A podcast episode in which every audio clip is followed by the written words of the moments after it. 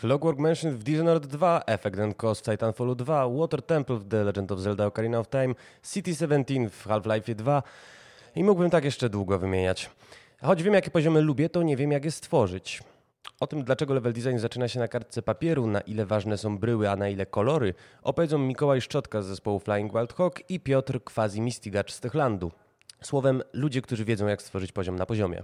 Ja nazywam się Mateusz Witczak, a to jest Polska w grze.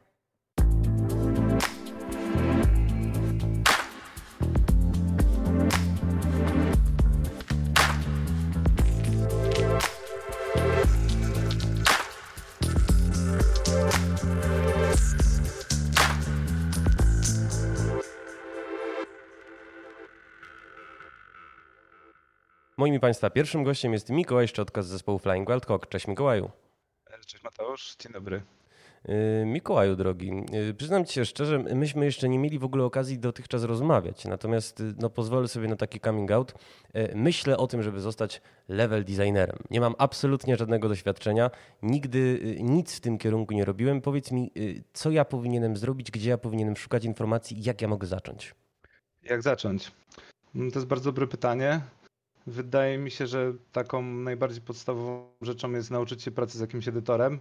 Z Unity, z Unreal Engine albo z czymś innym, chociaż ja bym polecał raczej skupienie się na jednym z tych dwóch, ponieważ są zdecydowanie najpopularniejsze. Um, przydatnym też będzie zrobienie sobie trochę takiego, takich ćwiczeń, takiej inżynierii wstecznej. Gdybym ja teraz miał się od nowa uczyć tego, co robię, to zrobiłbym właśnie tak, że wybrałbym sobie jakiś ulubiony level z ulubionej gry i postarał się go obejrzeć, zagrać, narysować sobie, jak wygląda przestrzeń w tym levelu. Na kartce papieru I... czy w edytorze? Na kartce, na kartce papieru na początek.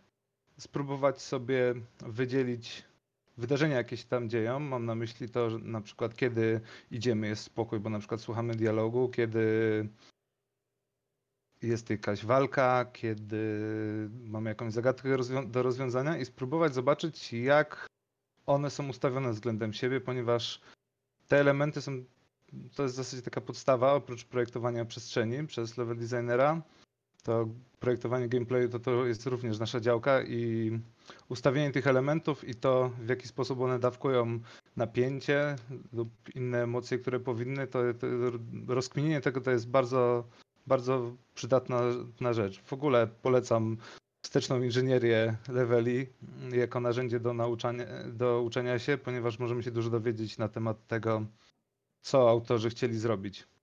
A potem, skoro już zapytałeś o edytor, mhm. to potem właśnie spróbowałbym wziąć jakiś fragment, nawet nie cały level, ale fragment i spróbować go sobie odtworzyć za pomocą takich prostych brył, jakie są w każdym edytorze.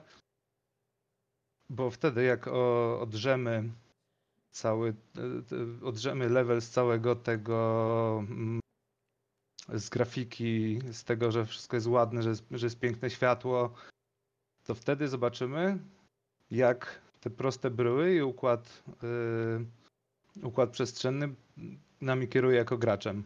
Ale y, rady masz dla mnie karkołomną, bo jeżeli bym miał swój ulubiony level wskazać z ostatnich lat, no to byłoby to Clockwork Mansion w Dishonored 2. Raczej wątpię, czy jestem w stanie odtworzyć ten stale zmieniający się układ y, pomieszczeń e... za pomocą prostych brył. Okej, okay. przyznaję, nie przewidziałem tego, że ktoś mógłby wybrać akurat Clockwork Mansion. Jest to ikoniczny. Jest.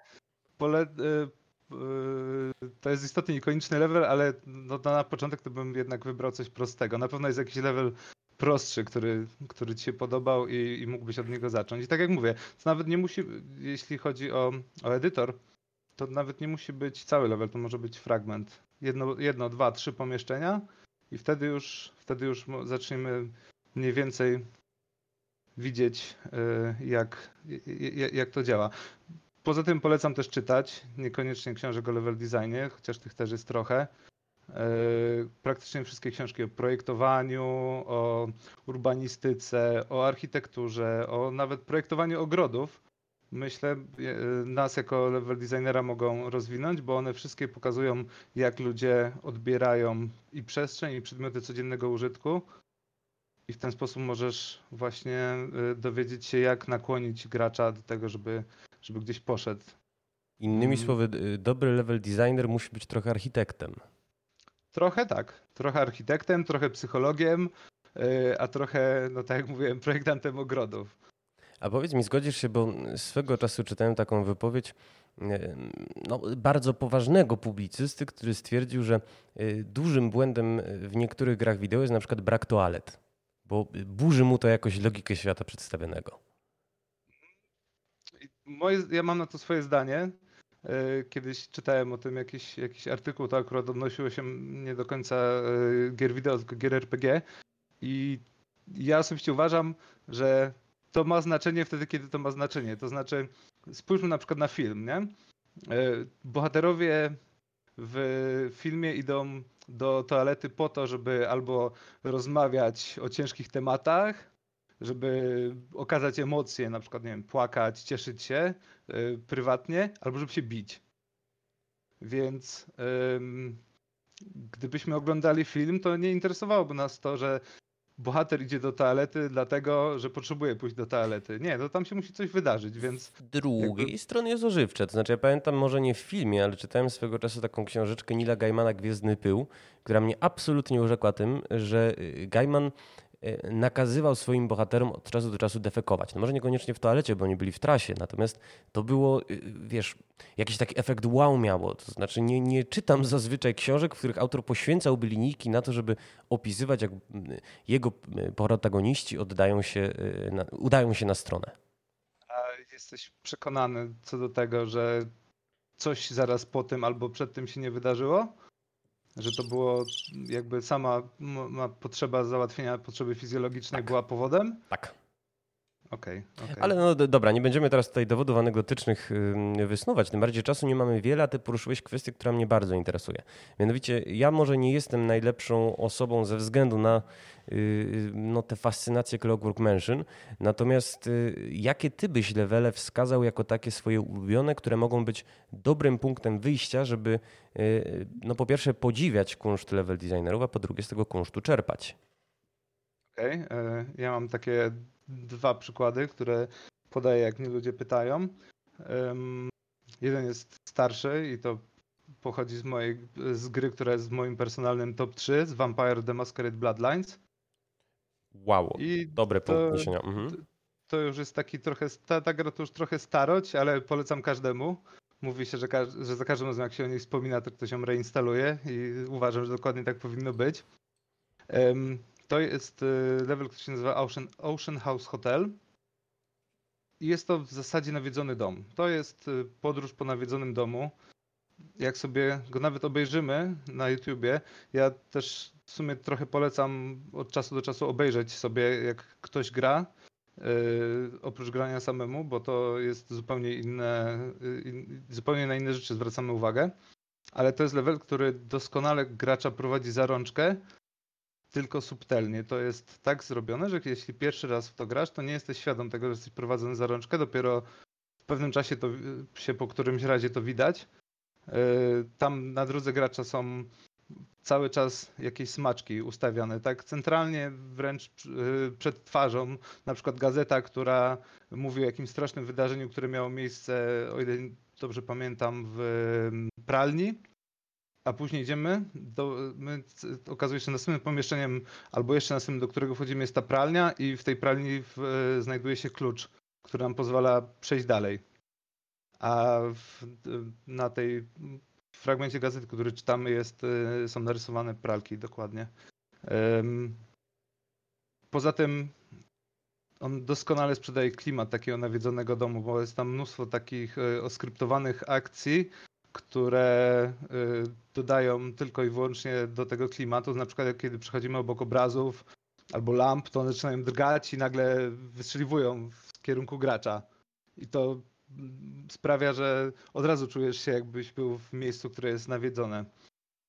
Generalnie polecam każdemu przynajmniej obejrzeć na YouTubie, jak się ten level gra, jeśli nie chce się wam grać w starocie. Chociaż fajnie byłoby zagrać. Fajnie byłoby każdy zagrał w tą grę, bo nam pomimo swoich wad to, to, to jest, uważam, że jest bardzo dobra. A z takich nowszych przykładów zastanawiałem się kiedyś nad tym, jaki bym mógł podać nowszy przykład, bo zawsze podaję tamten y, i uważam, że pierwszy level z Duma 2016 to jest, to jest takie małe arcydzieło.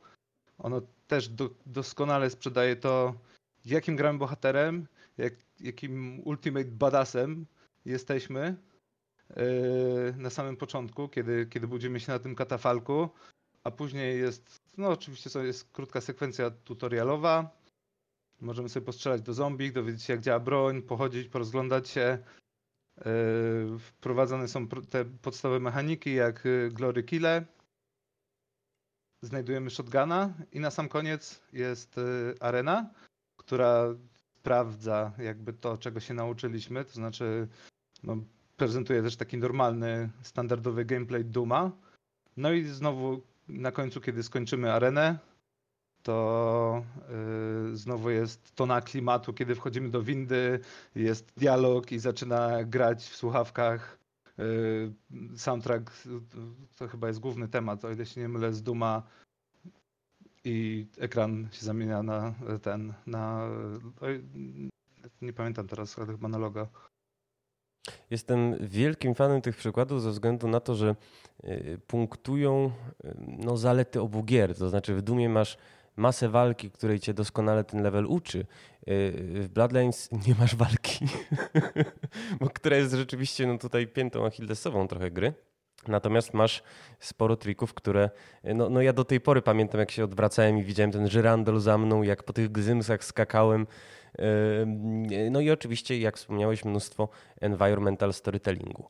Ale, bo to jest jakiś taki temat, który nam trochę wraca jak refren, trochę nam krąży wokół głów. Czy istnieje coś takiego jak przepis na y, poziom? Tutaj wcześniej jeszcze wspominałeś o tym, że żeby rozłożyć sobie też, kiedy jest y, jaki element poziomu, kiedy jest eksploracja, kiedy jest walka. Y, I nie wiem, czy wy jako level designerzy macie jakieś, nie wiem, wykresy, jakieś schematy, czy jak scenarzyści korzystają z tego monomitu Campbella, to też jest jakiś monomit dla level designera. E, jest coś takiego. E, ale w zasadzie to chyba to nawet chyba nie jest nasza własna e, inwencja, tylko to jest schemat filmowy. To znaczy? Jak ktoś teraz nie przypomnę sobie, jak się to nazywa, nikt to wymyślił, ale jeśli ktoś dawkowanie napięcia w filmach sobie poszuka w Google, to jest taki mm, taki wykres, który wygląda jakby się piłeczka odbijała za każdym razem coraz mocniej. To znaczy to jest taki najprostszy sposób na opisanie tego, to, to jest taki. Na samym końcu powinno być najwięcej akcji, a poza tym napięcie powinno być dawkowane. Znaczy po każdym momencie, kiedy mamy coś intensywnego, powinien być taki moment, kiedy napięcie opada i, i mamy moment, żeby się wyciszyć, żeby się zastanowić. To jest na przykład ten moment, kiedy skończyliśmy zabijać wszystkie potwory na arenie i chwilowo musimy sobie, musimy iść dalej, zobaczyć sobie, czy mamy dość amunicji, czy nie trzeba czegoś pozbierać, y, czy mamy dość pancerza, to taki przykład strzelankowy. No i, i to napięcie powinno rosnąć, aż do momentu, kiedy będzie climax, gdzie powinno być największe y, napięcie i w zasadzie potem powinien nastąpić koniec levelu. To jest taki, powiedziałbym, podręcznikowy przykład. Tak jak w filmie, jak w filmie do, y, mamy moment y, właśnie punktu kulminacyjnego, no to zazwyczaj ludzi już nie interesuje, co się sta, stanie potem. I y, dlatego powinniśmy jak najszybciej dążyć do tego, żeby zakończyć, zakończyć historię. Mhm, czyli mamy taki przekładaniec, potem punkt kulminacyjny, wyciszenie. A y, to jest kolejna rzecz, która y, pobrzmiewa mi w naszej rozmowie. Jak tego gracza prowadzić za rękę i czy znasz przykłady gier, które tego nie robiły y, sprawnie i przez to na przykład y, no, cieszą się mniejszym uznaniem? Myślę, że każda gra to robi w dobry lub gorszy sposób. Y, te gry, które robią to źle, to o nich wszyscy szybko zapominają. To są te, te, te gry, które dostają, e, wiesz, poniżej 7 w recenzjach, jeśli mówimy o skali 10-stopniowej. ale jest dosyć dużo technik, które, które, możemy, które możemy stosować, żeby, żeby gracza prowadzić za rękę. Taką najprostszą to są um, signposty albo winnies. To jest um, to jest metoda, którą na przykład stosuje się w Disneylandzie. To znaczy, to są takie, takie widoczne z dużej odległości punkty, które przyciągają wzrok gracza i zazwyczaj, jeśli yy, działa to, jeśli oczywiście wszędzie dookoła nie ma innych takich rzeczy, które przyciągają wzrok, to jest takie coś, co sprawia, że gracz stwierdzi, hmm, ciekawe co tam jest, to wygląda fajnie, muszę, chyba powinienem tam pójść. Yy...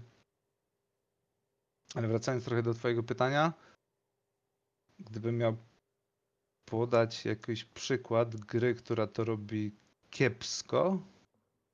Ha. Nie potrafię tak z głowy, szczerze mówiąc. Czy możesz, możesz mieć rację, że po prostu za, za, zapominamy, wyrzucamy z pamięci tego typu produkcje. Yy... Może tak być. Może tak być. Yy, natomiast no, z tego co rozumiem, Shadow Warrior 3 będzie robił to yy, no, bardzo dobrze lub przynajmniej dobrze.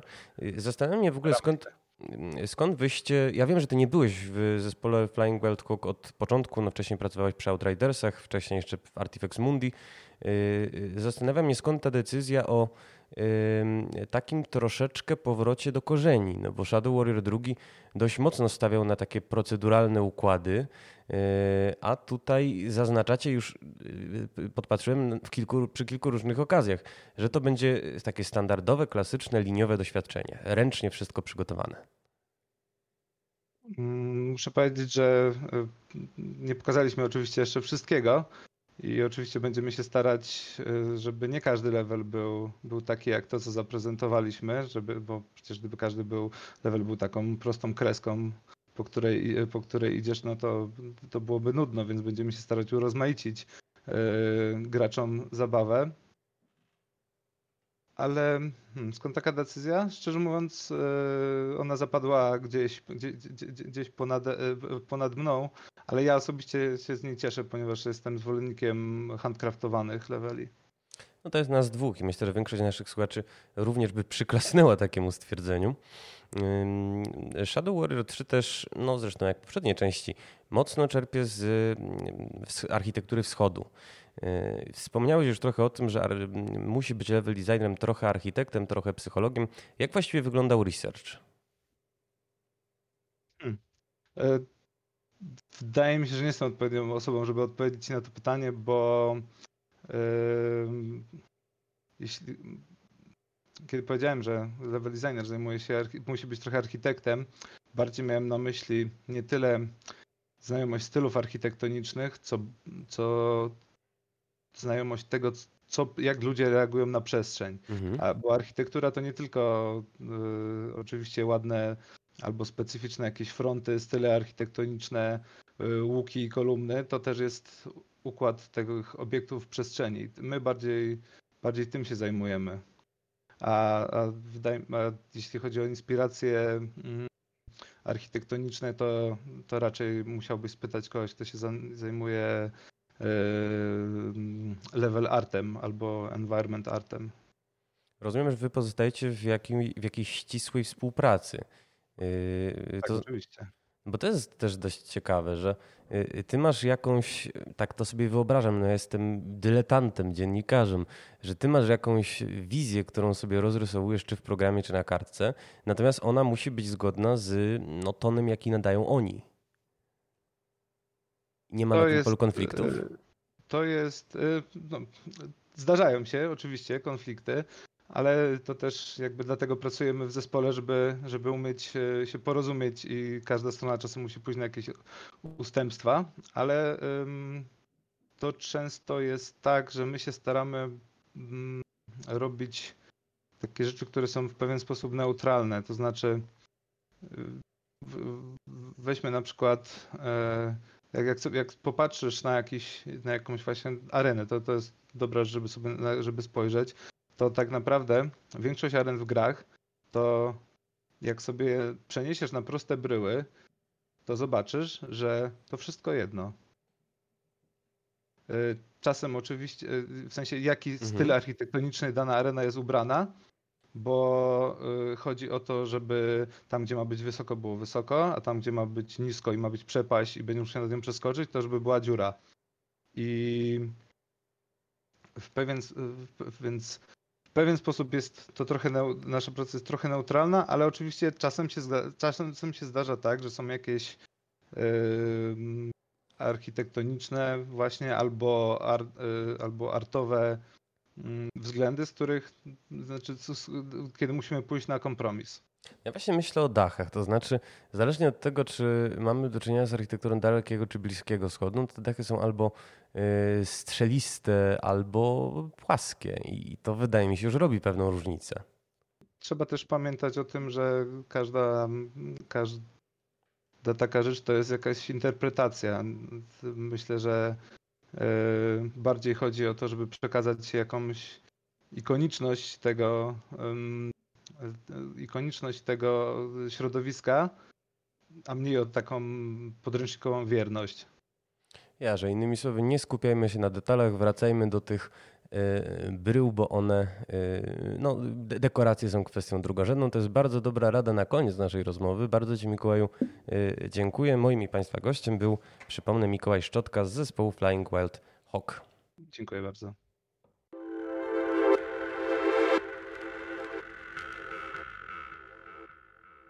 I łączymy się z Piotrem Mistygaczem z Techlandu. Cześć Piotrek. Cześć. Najważniejsze pytanie. Ty masz pseudonim y, Quasi, ale nie wiem, czy powinienem to czytać Quasi czy Quasi. quasi, przyjął się Quasi. To dobrze, bo bardzo po polsku. Moja łacinniczka by była bardzo niepocieszona, gdyby mówił na antenie Quasi.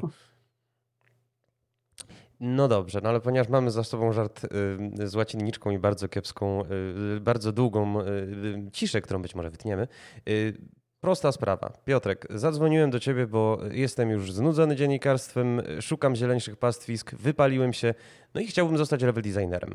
Jak mogę zostać level designerem?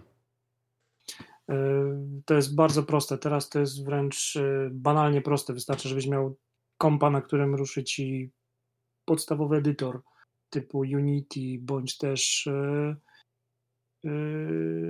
Unreal Engine. Mhm jeżeli chcesz już y, zastosować swoją wiedzę, w, że tak powiem, w praktyce, ale do rozpoczęcia zabawy z level designem wystarczyłaby ci kartka papieru tak naprawdę i coś do y, rysowania, cokolwiek, co, co piszę, bo to jest tak naprawdę podstawa tego, żeby przelać swój pomysł na level w grze. Y, wystarczy ci właśnie kartka papieru i od tego się tak naprawdę powinno zacząć. Tutaj taka mała uwaga, bo dyskusji takich już e, doświadczonych deweloperów e, jest dużo na ten temat. Papier warto czy nie warto rzucać się od razu na prototyp, czy może jednak rozpisać wszystko dokładnie na papierze.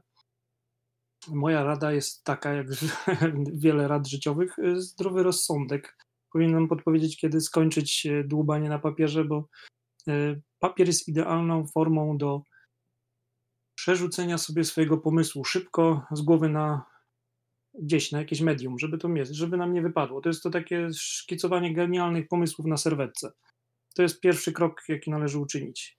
Y, ty kiedyś powiedziałeś oczywiście... nawet, wybacz, wejdę w słowo, bo powiedziałeś, na GD, miałeś na GD Samie taki wykład trzygodzinny, y, zacytuję, Y, y, jak projektować na papierze, bo im lepiej się przygotujesz do pracy w edytorze, tym większa szansa, że przekształcisz swój pomysł na level, który zadowoli graczy. No, miałeś wtedy trzy godziny, natomiast y, mnie interesują, wiesz, my mamy znacznie mniej czasu, a ja bym chciał właśnie takie podstawy poznać. To znaczy mam ten papier, nawet przed sobą mam fizycznie rzeczywiście kartkę papieru i co ja na niej mam narysować, żeby zrobić level? Co można rysować? Zacznij od najprostszego rzutu z góry.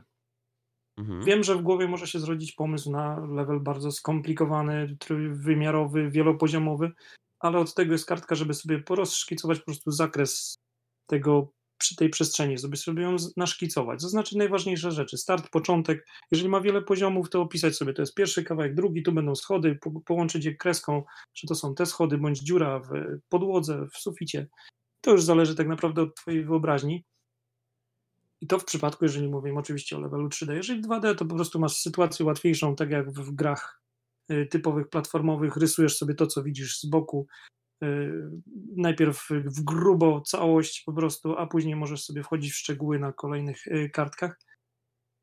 Tu oczywiście taka uwaga, no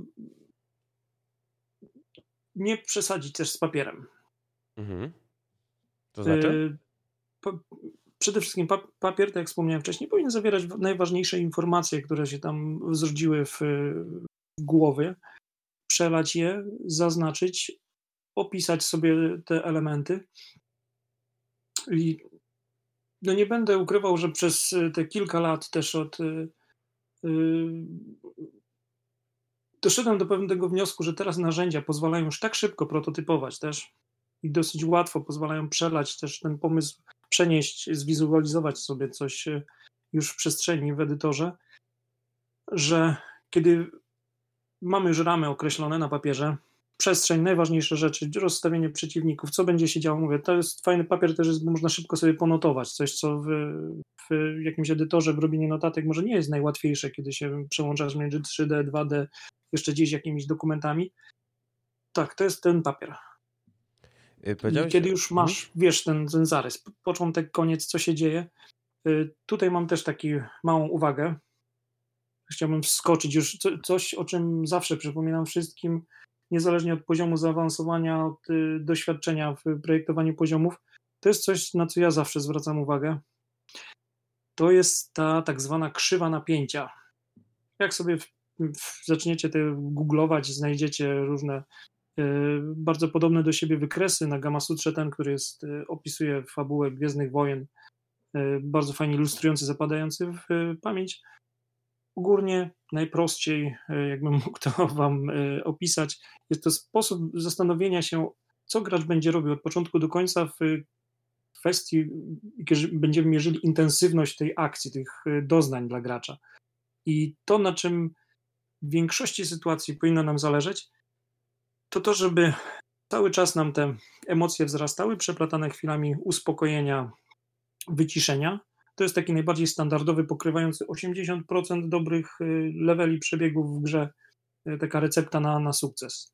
Oczywiście pozostałe 20 to są specjalne pomysły, kontrolowane, mocne napięcie na początku, wyluzowanie na końcu. To wszystko jest oczywiście możliwe, ale jeżeli miałbym proponować coś początkującym, to trzymać się tego narastania przeplanowanego, oczywiście chwilami wyciszenia, przejścia do kolejnej sekcji, jeżeli jest to gra akcji, czy też jakichś bardziej trudni, trudniejszych elementów platformowych. No dobra, tutaj patrzymy już na bardzo brzydki anglicyzm, duży obrazek na big picture. Natomiast y, interesuje mnie też, co zrobić, żebym ja się jako gracz nie pogubił już od samego początku. To znaczy, y, czy masz jakieś takie tipy, y, żeby twój odbiorca dokładnie wiedział, co zrobić, żeby go dobrze zapoznać z mechanikami, y, żeby po prostu w ten świat, świat gry, jaki tworzysz, no, nieinwazyjnie wszedł? Tak. Jeżeli chodzi o mechaniki, to mam taką radę, którą powtarzam studentom, zainspirowaną inżynierami lotnictwa Stanów Zjednoczonych keep it simple, stupid. Co ja tłumaczę sobie jako nie zarzucaj gracza wszystkim naraz. Niech te rzeczy będą prostsze, po kolei prezentowane, y, krok po kroku.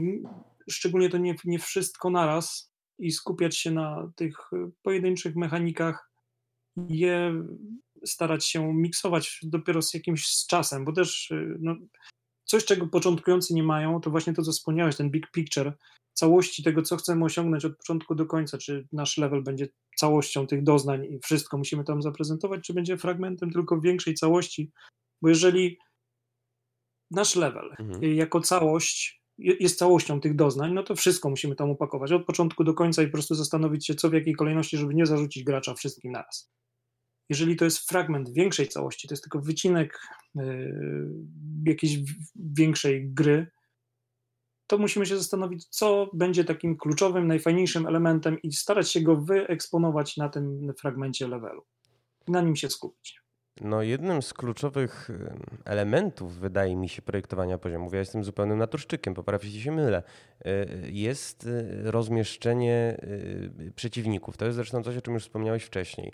Zastanawiam się, jak rozmieścić przeciwników, żeby z jednej strony no, nie był ten y, ich układ frustrujący dla gracza, z drugiej strony, żeby stanowił y, wyzwanie. A pytam też trochę w kontekście Dying Lighta pierwszego, w którym pamiętam, że przeciwnicy y, byli, no odnosiłem czasem takie wrażenie, że są przypisani do bardzo niewielkich płaszczyzn i ja ich jestem w stanie ogrywać, rozumiesz, wychodząc za te płaszczyzny. Mhm. Tutaj jakby wkraczamy w troszkę szerszy temat z Dying Light jest grą, która łączyła w sobie dwie, dwa różne sposoby projektowania poziomów. Projektowanie poziomów w otwartym świecie, mhm. w którym najczęściej spędzaliśmy czas i tam dużo rzeczy było wspieranych przez systemy, które my tylko określaliśmy. Tu chcemy dużo, mniej zombie, a resztą niech się zajmie system, odpowiednio rozkładając je. I tak jak mówisz, można było ich y, ogrywać, y, unikając walki z nimi. Ale coś, co było ciekawsze dla level designerów, to projektowanie tych, my je nazywaliśmy interiorowymi levelami, te, których od początku do końca mieliśmy pełną kontrolę nad tym, co gracz będzie robił, co będzie widział, ile będzie miał przeciwników na swojej drodze. Tam musieliśmy też bardzo ręcznie dbać o optymalizację tego. Oczywiście zbyt, nie, nie zarzucić gra za zbyt dużą ilością przeciwników. I tu mam taką radę, wracając troszkę do tej krzywej, wzrastającej krzywej napięcia. Przede wszystkim starać się ich rozstawiać od, jeżeli mamy przebieg liniowy, starać się, żeby narastała ilość i jakby trudność tych przeciwników, jak zbliżamy się do końca. I taki fajny trik, e, który można zastosować, jeżeli mamy troszkę więcej przestrzeni i możemy się nią pobawić, to jest coś, co ja bardzo lubię, kiedy, e, że tak powiem, zrzucamy odpowiedzialność za podjęcie decyzji o poziomie trudności na gracza. Wyobraź sobie dwie ścieżki. E, dwa korytarze. Lewy, w którym masz jednego przeciwnika, jest za, za nim są tylko drzwi do kolejnego pomieszczenia prawej masz czterech w prawym korytarzu masz czterech przeciwników, a za nimi skrzynkę z fajnym lutem. To jest ten moment, w którym gracz, jeżeli podejmie tę decyzję, będzie chciał, e, zdecyduje się na intensywniejszą, trudniejszą walkę, e, bierze na siebie tą odpowiedzialność i nawet w przypadku, który mu się nie uda, kiedy to nie jest coś, co narzucam, nie narzucasz mu tego wyboru, sprawia, że e, nawet przegrana staje się mniej frustrująca. Podejście kolejny raz jest po jego stronie to jest to takie wewnętrzna motywacja, która go napędza. To jest taki prosty trik, który można zastosować już i to sprawia, że level staje się atrakcyjniejszy. Y, no przyznaję, że oczywiście podążyłbym za tą skrzynką z lutem. Y, no, takim też jestem typem y, gracza. A y, powiedz mi, jak sprawiać, bo mm, przygotowując się do tej rozmowy, też wszedłem sobie na taką stronkę, nie wiem na ile to jest dobra stronka, leveldesign.org. No i tam właśnie znalazłem no, taki dość obszerny artykuł, w jaki sposób oznaczać kluczowe elementy poziomu, żeby gracz no, nie czuł się zagubiony, żeby rzeczywiście zawsze wiedział, w którą stronę iść, co go, czym się powinien zainteresować. Czy mógłbyś trochę o tym opowiedzieć? Tak, to jest, to jest bardzo ciekawa dziedzina level designu. W ogóle strona, o której wspomniałeś, jest bardzo fajna. Jeżeli jesteście początkującymi level designerami, a także doświadczonymi, szukacie gdzieś wiedzy, to polecam wam, wam tą stronę. I to jest właśnie już coś, co myśląc o nawigacji gracza w przestrzeni, o tym, jak sama geometria, światło, kolor, czy też przeciwnicy będą wpływali na podejmowanie jego decyzji w tej przestrzeni, podejmowanie, jakby wskazywanie mu drogi, którą powinien podążać, to jest coś, co już warto robić w edytorze. W edytorze, w, przenosząc ten pomysł z kartki do edytora w najprostszej formie, w wielkich białych y, sześcianów, nawet jak ktoś nie umie tworzyć bardziej skomplikowanej geometrii, geometrii skalując je, dostawiając światła, tworząc y, mniejsze, węższe przejścia, stosując proste triki architektoniczne, stosując y, naj, najprostsze, najbanalniejsze, które często projektujący levele popełniają błąd w, w tym miejscu, odpowiednio doświetlając sobie przestrzeń. Gracz, y, nie, nie chcę traktować gracza jako taką ćmę, ale prawda jest taka, że w naturze, no, mając do wyboru ciemną, ciemny obszar, idziemy do światła, które zawsze nam się wydaje bezpieczniejsze. I odpowiednio umieszczając, chociażby oświetlając level, jesteśmy w stanie zapewnić, upewnić się, że gracz podąży we właściwym kierunku.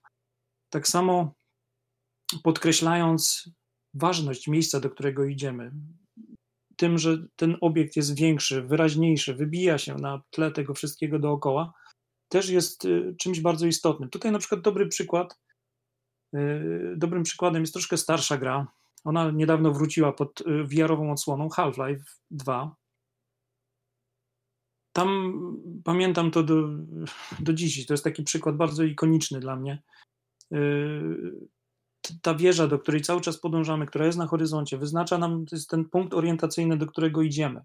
To w, w grach takich, które ostatnio grałem i lubię i cenię za level design, jak praktycznie wszystkie twory y, Naughty Dog. Tam też zauważcie, że co chwilę pokazywany jest nam ten, ten, ten obiekt, do którego mamy podążać. On nie jest tak naprawdę na wyciągnięcie ręki, jest dalej, ale jest, jest tym, do czego mamy podążać. Jak nie wiemy gdzie iść, rozglądamy się, przypominamy sobie, ach, to koło młyńskie, do którego idziemy. I nie mamy problemu, że gracz nam się zgubi. Także światło, geometria. Y, troszkę bardziej dokładnie, jeżeli chcielibyście i bardziej już tak y, game designersko, warto się zastanowić nad kolorystyką, której używacie. Właśnie, Wiadomo, że kolory zapytać, mają jakieś bo... znaczenie też y, takie psychologiczne dla gracza. Zielony wydaje się być bezpieczniejszym od czerwonego, ale musicie pamiętać o jednej bardzo ważnej rzeczy i tu też łatwo polec na początku. Warto przypisać sobie kilka podstawowych kolorów do, nadać im jakieś funkcje, w tym w waszej grze. Jeżeli wasza gra jest tylko eksploracji, ustalić, że zawsze kolor może być nawet czerwony. To Mirror's Edge pokazało, że czerwony też może służyć do, do, do nawigacji gracza. I to, co jest cholernie ważne, tutaj przestrzegam was, używając jakiegoś koloru wchodzicie w dialekt z graczem i uczycie go pewnego specyficznego języka dla waszej gry, dla waszego levelu. I jeżeli nagle ten czerwony okaże się, że zmienia funkcję, jest po prostu zwykłym, zwykłą dekoracją, którą gracz będzie widział co chwilę, to jest tak, byście zaczęli do niego mówić w jednym języku, a w połowie zmienili na taki, którego was kompletnie nie rozumie, pogubi się i będzie sfrustrowany. Dlatego to jest też coś, co robi się projektując duże, małe gry, wybiera się odpowiednie kolory, nadaje im specjalne funkcje, takie, żeby gracz nauczył się na początku i wie, czuje się pewnie w tej przestrzeni, wie, wie, że dobrze idzie, bo idzie za tym konkretnym kolorem albo w kierunku tego koloru, albo ten kolor wskazuje mu coś, co będzie dla niego istotne. Innymi słowy, przyjąć zasadę Breaking Bad, jeżeli chodzi o projektowanie y, kolorów. Bardzo się w ogóle cieszę, że o tym wspomniałeś, bo y, nawet się wycwaniłem i na Twoim Pinterestie znalazłem kilka takich grafik y, związanych z psychologią koloru. Też o to chciałem zapytać. I chciałem o to zapytać w bardzo konkretnym aspekcie. To znaczy, zanim jeszcze świat usłyszał o Dying Light'cie, no to wyście przecież zaprojektowali oba Dead Island, nad którymi pracowałeś. Mam na myśli podstawkę i Riptide'a. E, e, jaki był cel złamania e, no, horroru jako takiego, jako gatunku, tą tropikalną estetyką i takimi bardzo nasyconymi kolorami? To jest y, troszkę szerszy temat. To nie jest y, typowo level designerskie, to jest bardzo designerskie podejście. To, na czym nam tam zależało wtedy, żeby właśnie zrobić coś, czego jeszcze nie było. W sensie z, zrobić horror w pięknym słońcu, coś czego się nie robi, troszkę wywrócić do góry nogami te przyjęte schematy i przez co bardzo łatwo zapada w pamięć screeny, obrazy właśnie z Dead Island, tych tropikalnych zombie, tych y, wczasowiczów, którzy nagle zostali zamienieni w, w zombiaki w pięknie oświetlonych y, sceneriach co oczywiście przełamywaliśmy później, tak samo jak, jak w, kolejnych produkcjach łączących otwarty świat z levelami bardziej liniowymi. Kiedy już przechodziliśmy do bardziej liniowych, tam staraliśmy się robić ciemno, horror, strasznie i jakby wszystkie te elementy, które mogliśmy wykorzystywać do, do manipulacji emocjami gracza, odwracać w drugą stronę i tam dawać mu te, te porcje horroru mocniejsze, intensywniejsze. Czy tak samo będzie z sequelem? Pytam trochę dlatego, że yy, wydaje się, to znaczy tak wnioskuję po materiałach promocyjnych, że yy, te sekwencje z nieumarłymi też są yy, ciemniejsze, też są mroczniejsze. No i od razu follow-up question.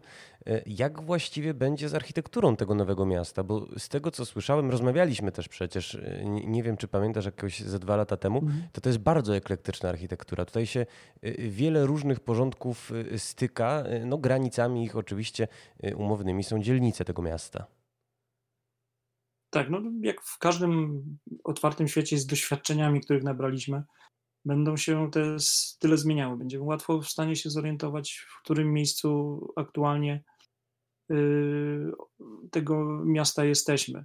Y, też klimat jest troszkę cięższy przez ten graficzny klimat jest troszkę cięższy, przez co jest taki właśnie mroczniejszy, inny, bardziej przytłumiony, to też ma, to jest przemyślana decyzja, chcemy coś takiego osiągnąć.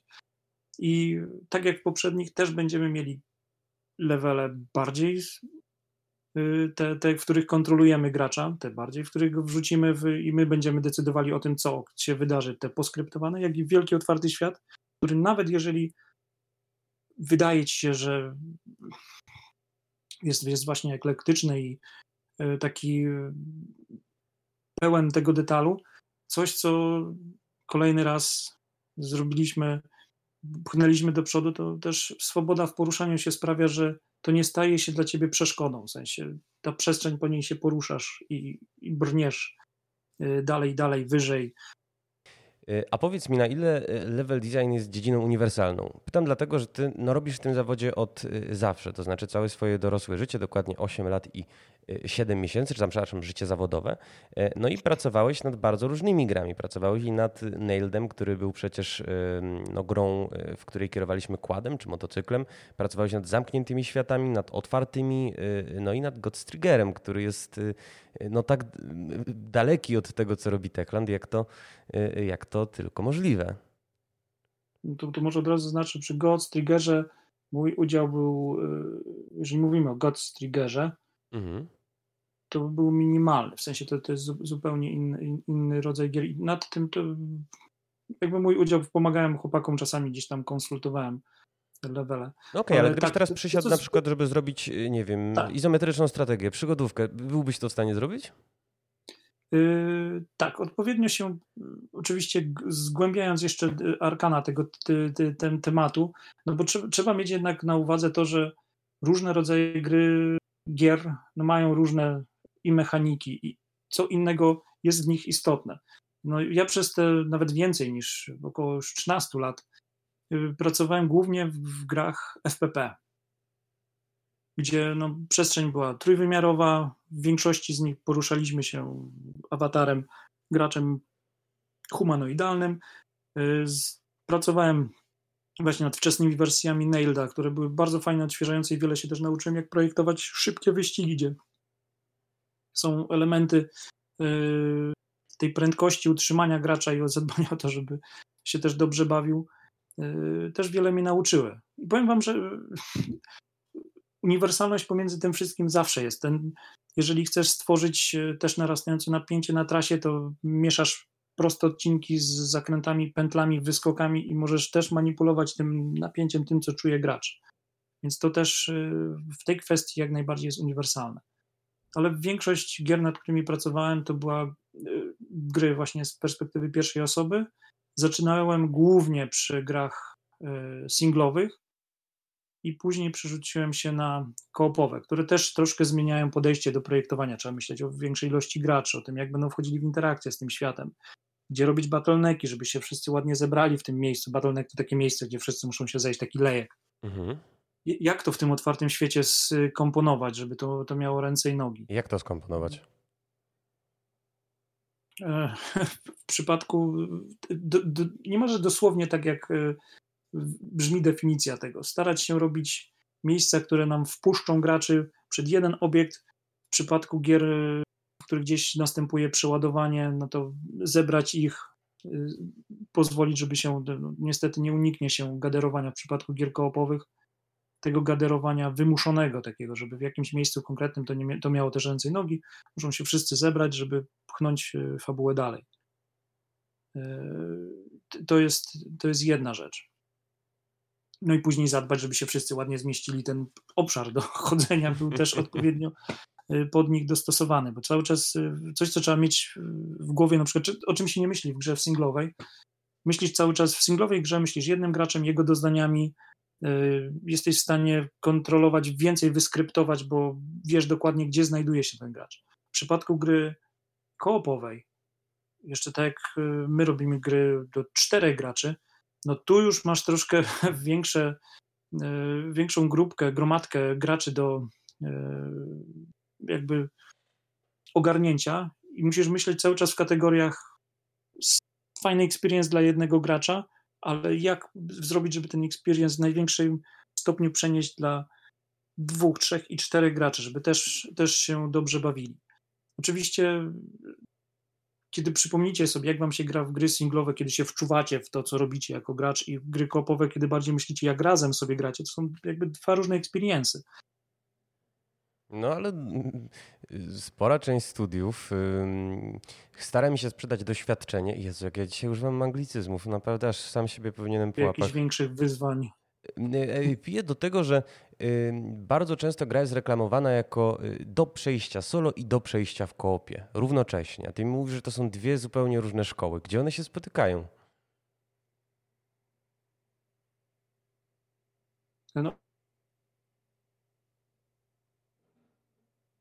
którym ci, ci gracze się poruszają i y, tworzenie dobrej gry, znaczy tworzenie dobrej gry, tworzenie gry po prostu, która jest y, w założeniach singlowa i koopowa, no jest, jest y, na pewno trudniejsze niż robienie gry typowo singlowej. Z, z prostego względu, ten, o którym wam wspomniałem wcześniej, mamy czterech graczy, którzy mogą być w czterech różnych miejscach w danym momencie, w którym chcemy coś ważnego pokazać. Jak to zrobić? Jak ich zebrać w jednym miejscu, w jaki sposób to wymusi, żeby to nie było zbyt frustrujące, czy, czy może zrobić to na tyle duże, czy przejąć kontrolę nad kamerą. Te decyzje są, no, cały czas się o nich myśli. Trzeba mieć też świadomość, że część rzeczy straci się w kopie, w sensie tych fajnych, wyskryptowanych rzeczy, bo gracze skupią na czymś innym, pobiegną, nie mamy pewności, że będą patrzeć w dane miejsce, jeżeli dajemy im swobodę poruszania się ale to też znaczy, że potrzebują większej przestrzeni, większej ilości przeciwników też, żeby się dobrze bawić. I myślę, że tym e, złotym środkiem w przypadku naszych gier jest to takie właśnie połączenie dużego, otwartego świata, a także możliwości wykreowania misji bardziej e, zamkniętych, liniowych, w których przepuszczamy ich przez odpowiednie e, obszary, dostarczając im tego, co sobie dokładnie zaplanujemy. Jakby mamy wtedy większą kontrolę. To jest takie połączenie właśnie, które pozwala i jednym, i drugim jakby nie chcę mówić jednym, drugim graczom, bo to może być ten sam gracz, który raz bawi się w singlu, a czasami w koopie przechodzi tą samą grę. Dobrym przykładem jest GTA, które y, na początku zawsze sprzedaje wielki, otwarty świat, ale kiedy przychodzi wam do grania w, w konkretną misję, właśnie singlową, okazuje się, że ona jest bardzo wyskryptowana, ogranicza nas do danej przestrzeni, do, do, musimy podążać dokładnie za planowanym, wyskryptowanym e, e, przebiegiem przez, przez projektantów. I to jest to coś, kiedy no nie, nie da się tak naprawdę, znaczy, no nie da się. Jeżeli chcemy sprzedawać konkretne emocje, musimy skupiać gracza w konkretnych miejscach. No nie, nie ma wyjścia. Tu jedna jest gra, jest jedna gra, sorry, że jeszcze na chwilę odlecę. Pamiętam jedna gra, która zrobiła to troszkę inaczej, ale ona zrobiła to świadomie i dlatego nie jest najlepszą grą na świecie, ale wydaje mi się, że całkiem nieźle jej to wyszło.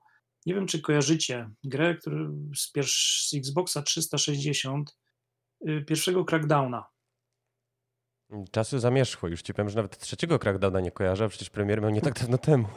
On miałem wrażenie, że z każdym kolejnym już było gorzej, ale ten y, pierwszy Crackdown był taką grą, która oddała graczom pełną swobodę. Ona nie była koopowa, co prawda, była singlowa, ale y, została zaprojektowana tak, że gracz już na samym początku mógł próbować się, próbować się wdrapać do, do głównego bossa, ale wieża była tak ogromna, że musiał biegać, zbiegać, biegać, zbierać orby, grać po swojemu jakby to ten progres i stawanie się lepszym było bardzo ważne, żeby na, w odpowiednim momencie móc wejść, wlecieć na tą najwyższą wieżę i do, dorwać tego głównego przeciwnika.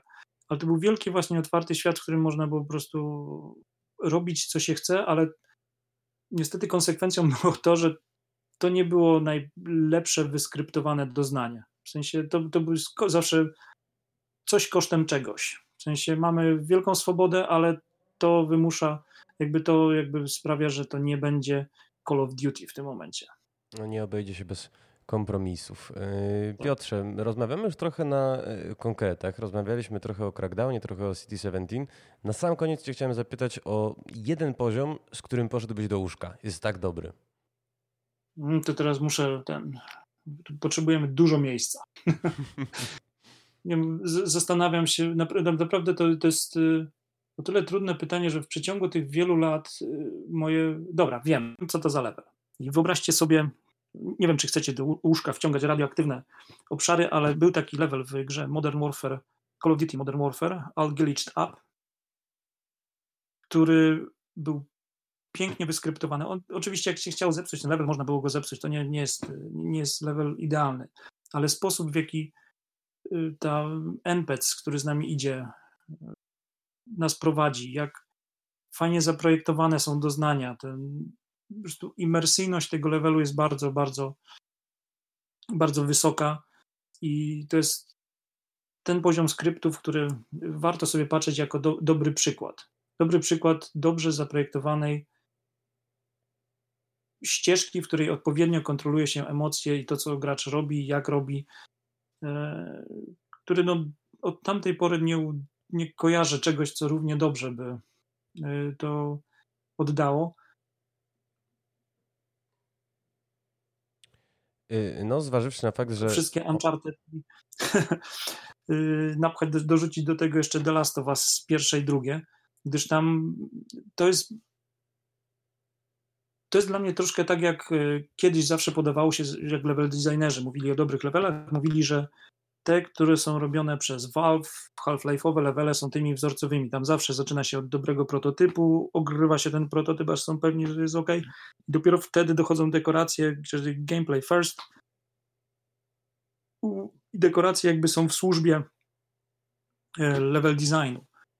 I e, współcześnie takim, e, takimi grami, które hołdują tej zasadzie, są wszystkie twory Naughty Dog. Tam się czuje w tych levelach, jak się gra, że wiele pomysłów powstało dużo wcześniej, są właśnie przez to tak detalem opłynięte ze względu na to, że nie było, nie było zbyt wielu zmian. Można było sobie już pozwolić na e, dbanie o to, żeby ten level wyglądał dobrze, ale coś, na co może wam wpadnie w oko, jak będziecie grali właśnie w gry tego typu. Często trafia się na lokacje, które jak się spojrzy z szerszej perspektywy, na nich się dobrze gra, ale nie mają za bardzo sensu, ze względu na to, że czasami level designerzy stawiają przed level artystami, czyli osobami, które mają zadbać, żeby ten level wyglądał piękniej, wiarygodnie i oddawał klimat gry. Stawiają wyzwanie, które ciężko pogodzić tą geometrię, na której dobrze się gra z rzeczywistością. I trafiają się perełki, w, jakichś, w których gdzieś trzeba postawić skrzynie w miejscach, w których one nie pasują, albo nie ma już się czego tym zastąpić. I coś, o czym mówiąc o level designie się y, często łączy te dwie funkcje, ale to też taka może dla kogoś rada, kiedy odkryje, że nie, nie tyle projektowanie przestrzeni mu wychodzi, co bardziej to, jak w, sposób, w jaki sposób doświetla się przestrzeń, jak się dobiera właśnie kolory, taki już detal, to jest coś, co e, często nazywa się właśnie level artem, czyli tym dbaniem o to, żeby ta przestrzeń wyglądała wiarygodnie, żeby wyglądała po prostu jak, jak oddawała klimat gry. Nie chcę mówić rzeczywiście, bo różnie tą rzeczywistość można postrzegać, ale to są osoby, które dbają o to, żeby ta wizja tego, jak ta przestrzeń wyglądała, jak po prostu z obrazka. E, level Art to jest już widzę e, temat na jakiś spin-off tej naszej dzisiejszej audycji, e, bo rzeczywiście nie wyczerpaliśmy tematu, a teraz spojrzałem na licznik i wygląda na to, żeśmy się w ogóle Piotrze zagadali wręcz nieprzyzwoicie. Także no pozostaje mi bardzo Ci serdecznie podziękować za to, że i mnie i moim słuchaczom nomen omen poukładałeś wiedzę na temat level designu. Bardzo Ci dziękuję. Moim Państwa gościem był Piotr Kwazi Mistygacz z Techlandu. Dziękuję bardzo.